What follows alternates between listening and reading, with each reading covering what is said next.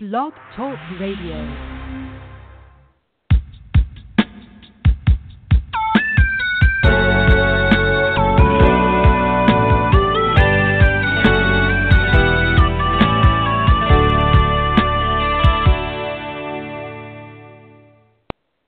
Good morning, afternoon, or evening, and welcome to Hope for Today. My name is Naja Brown, and I am your host. We thank you for your support and participation. And Hope for Today is an outreach program of Yield to the King Ministry. And our hope and prayer for our listening audience is that you hear something that is encouraging, life altering, or prompting you to study the Word of God. We welcome your comments anytime. You can reach us through our website at www.yieldtothekingministry.org. Well, good afternoon once again, and welcome to this podcast that is entitled God's Control. Do we dare ask Him what He is doing? I know that there's a lot going on for everybody, not only us in the United States, but globally, all over the world. There seems to be an uptick or an uh, uprising of political unrest and just all sorts of things that are causing us to, to be distraught and can cause anguish. And so I want to focus just real briefly on an incident that occurred here in the United States in the state of Virginia and lay that as the foundation for us to continue talking about God is in control. So I found an article online, and the headlines read A man rammed a car into anti white supremacist protesters in Virginia. Here is what happened. On Friday, August 11th, hundreds of marchers descended on the University of Virginia carrying torches and yelling slogans White Lives Matter and Blood and Soil.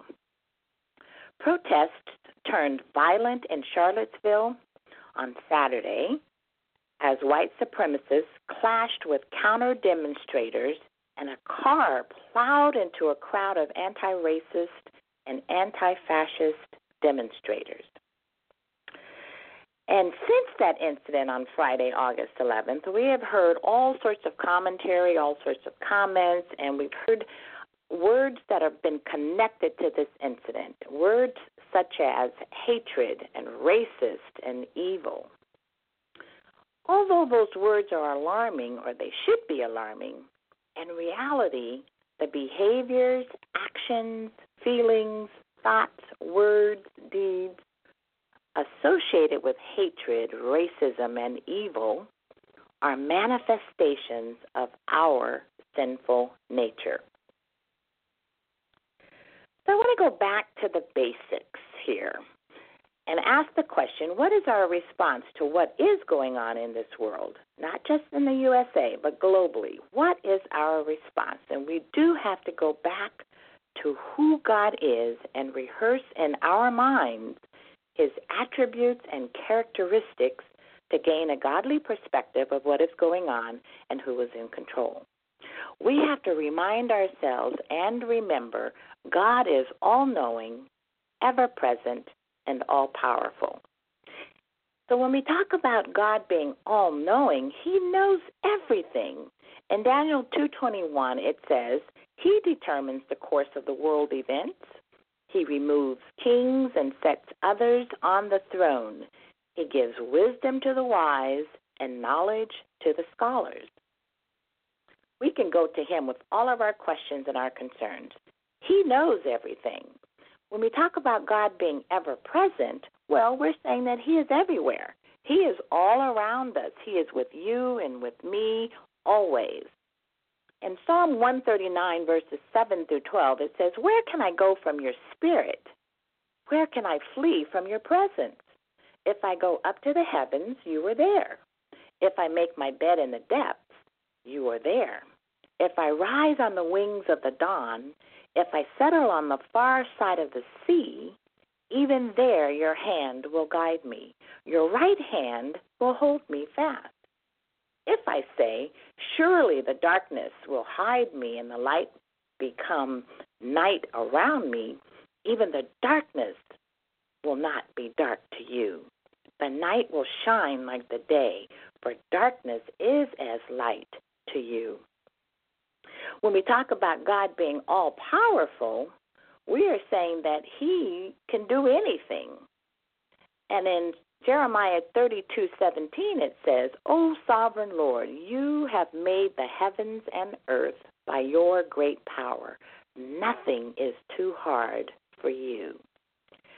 So with that, God being all-knowing, ever-present, and all-powerful, can anything really escape God? Well, I don't think so, but I'll let you answer that after we have gone through our uh, discussion here in the podcast. So God knows us so well. In Psalm 139, verses 5 and 16, it says, You hem me in behind and before, and you lay your hand upon me.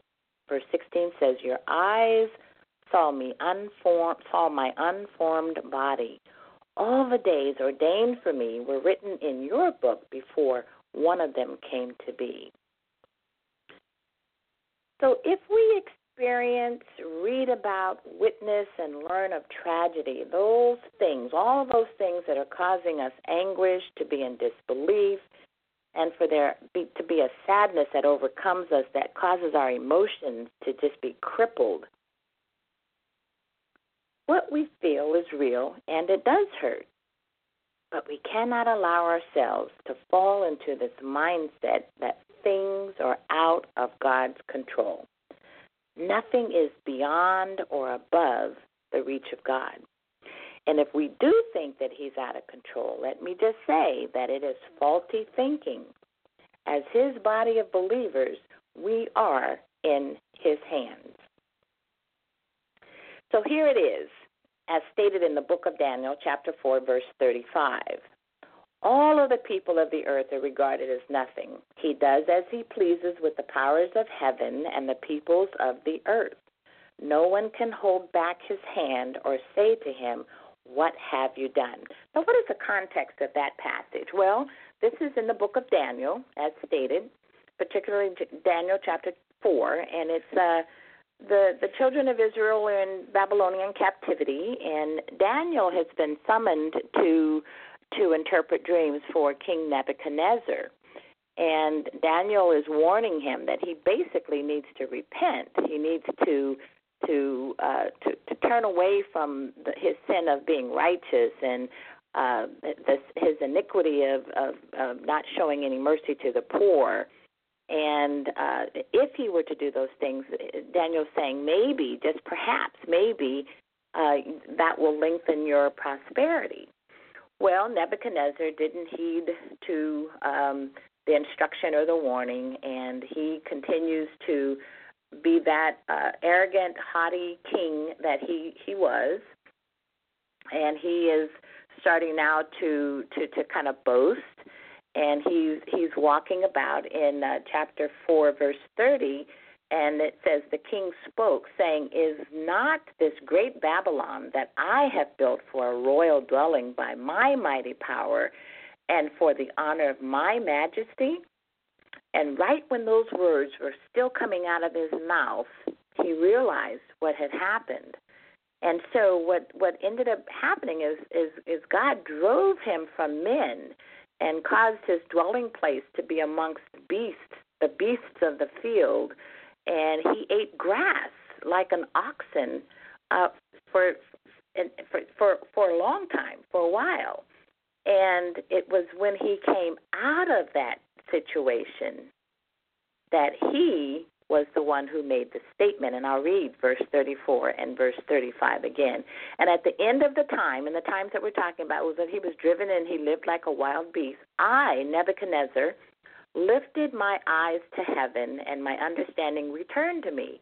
And I blessed the Most High and praised and honored him who lives forever. For his dominion is an everlasting dominion, and his kingdom is from generation to generation. And then verse 35, which I've read before, I'll read it again, says, All the inhabitants of the earth are reputed as nothing. He does according to his will in the army of heaven and among the inhabitants of the earth. No one can restrain his hand or say to him, What have you done?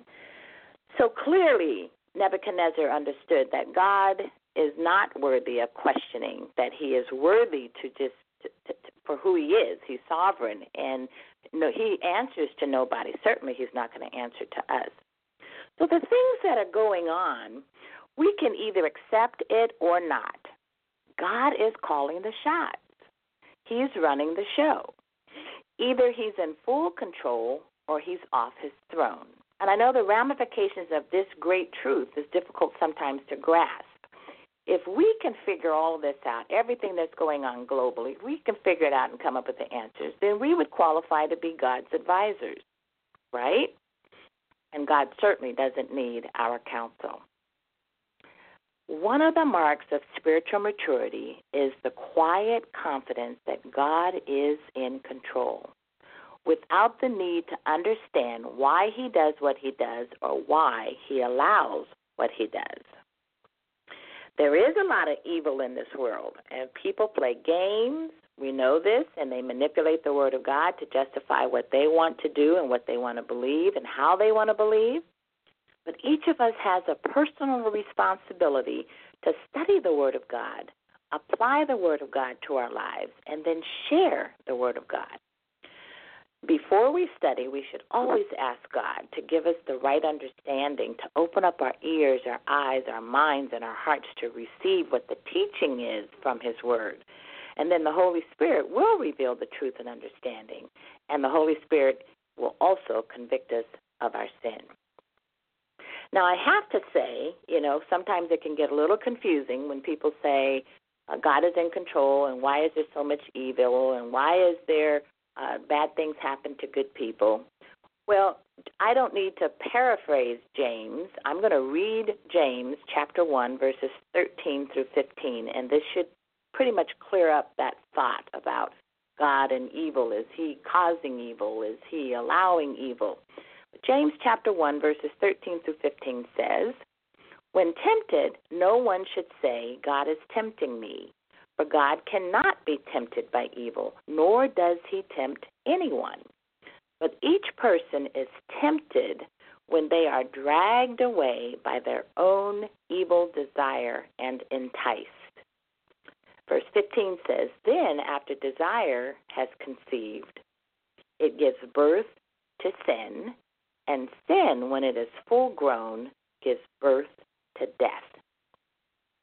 So we cannot say that God is causing evil just because evil is all around us and it rears its ugly head in many different forms. But sin originated with the fall of man. And because of sin, we were separated from God. And when sin entered into the world through the disobedience of Eve and Adam, God had, in his infinite wisdom, and his all knowing and being ever present and all powerful, he had a perfect plan to save mankind from its sin and sinful nature and the penalty of sin, which is death. What did he do? Well, he sent his son, Christ Jesus, who died on the cross to take on the sins of the world, take away the sins of the world. Because of Christ's death, burial, and resurrection, we can be spiritually rebirthed or born again. It's through Jesus that we have been reconciled back to God the Father, no longer separated from Him, and we are in relationship with Him. Christ is our bridge to salvation so we can cross over into eternal life. John 3:16 says, "For God so loved the world that he gave his one and only son, that whoever believes in him shall not perish, but have eternal life. And then Romans chapter 10, verses 9 through 10 says, If you declare with your mouth Jesus is Lord, and believe in your heart that God raised him from the dead, you will be saved. Verse 10 says, For it is with your heart that you believe and are justified, and it is with your mouth that you profess your faith and are saved. So we go back to where we started. God is all knowing, ever present, and all powerful. And if we go there and we understand that concept that nothing is above or beyond God, then we ask our, the question again do we have the right to question God about what he is doing or allowing? In Isaiah chapter 45 and 9, it says, Woe to those who quarrel with their Maker. Well, who is our Maker? Our Heavenly Father is our Maker. Those who are nothing but potsherds among the potsherds on the ground. Does the clay say to the potter, What are you making? Does your work say the potter has no hands? And then in Isaiah 46, verses 9 through 10, it says, Remember the former things, those of long ago. I am God, and there is no other. I am God, and there is none like me. Verse 10 says, I make known the end from the beginning, from the ancient times, what is still to come. I say, My purpose will stand and I will do all that I please. Sounds pretty much like what uh, Nebuchadnezzar stated in Daniel chapter 4, verses 35. So, in conclusion, do we have the right to question God about what He is doing? Absolutely not. Should we walk around dismayed with a defeatist attitude because it appears that evil has taken over? Absolutely not. Should we disagree with God about how things are handled? Absolutely not. Should we do nothing about what is going on? Absolutely not. What should we do? We should remember who God is. Remember that God is all knowing, all powerful, and ever present. We have to pray without ceasing. Pray continuously, especially for our leaders, those in, who are running this, this country. Pray for our leaders, for our governors, our mayors. And then study God's Word and apply God's Word to our lives. And when we study and allow the Holy Spirit to, to work in and through our lives to bring things to our understanding and to reveal things to us that maybe we didn't understand before, we're going to understand what instruction is. We're going to understand what his warnings are. We're going to understand what his promises are. And when we come upon a promise of God, we need to stand on it, plant our feet firmly on that promise, and believe him for what he says. And then we should share the word of God with others to give them hope. So I hope that this sort of helps with whether or not we believe or understand that God is in control and do we dare ask him what he is doing while he is in control? But I do know that as often as we turn on the radio, Uh, for those who watch TV and turn on the television and listen to the news, or even get engage in conversations with others who are grappling with what's going on in this world, we have to be steadfast. We have to be we have to persevere and we have to allow the hope that is within us, that lies within us. We have to be ready to give an answer for what that hope is. And pray for the people that are engaged in these activities that are full of hate and uh, racism and and evil. But then remember that you and I, those of us who are uh, in relationship with our Lord and Savior Jesus Christ, because we accepted the work that He did for us on the cross and and, the, and He took away our sins. Remember that there was a day, there was a day when our sinful behavior our sinful deeds, our sinful nature manifested in ways that were despicable and appalling in the sight of the Lord. So as we are onlookers on looking at what's going on today and making comment and just being floored with with what's happening, pray for the salvation of the people who do not know the Lord. So, with that, I want to say thank you for joining us today. I hope that you were able to answer that question Do we dare ask God what He is doing? And just remember that we serve a risen Savior. We serve a God who is all knowing, ever present, and all powerful.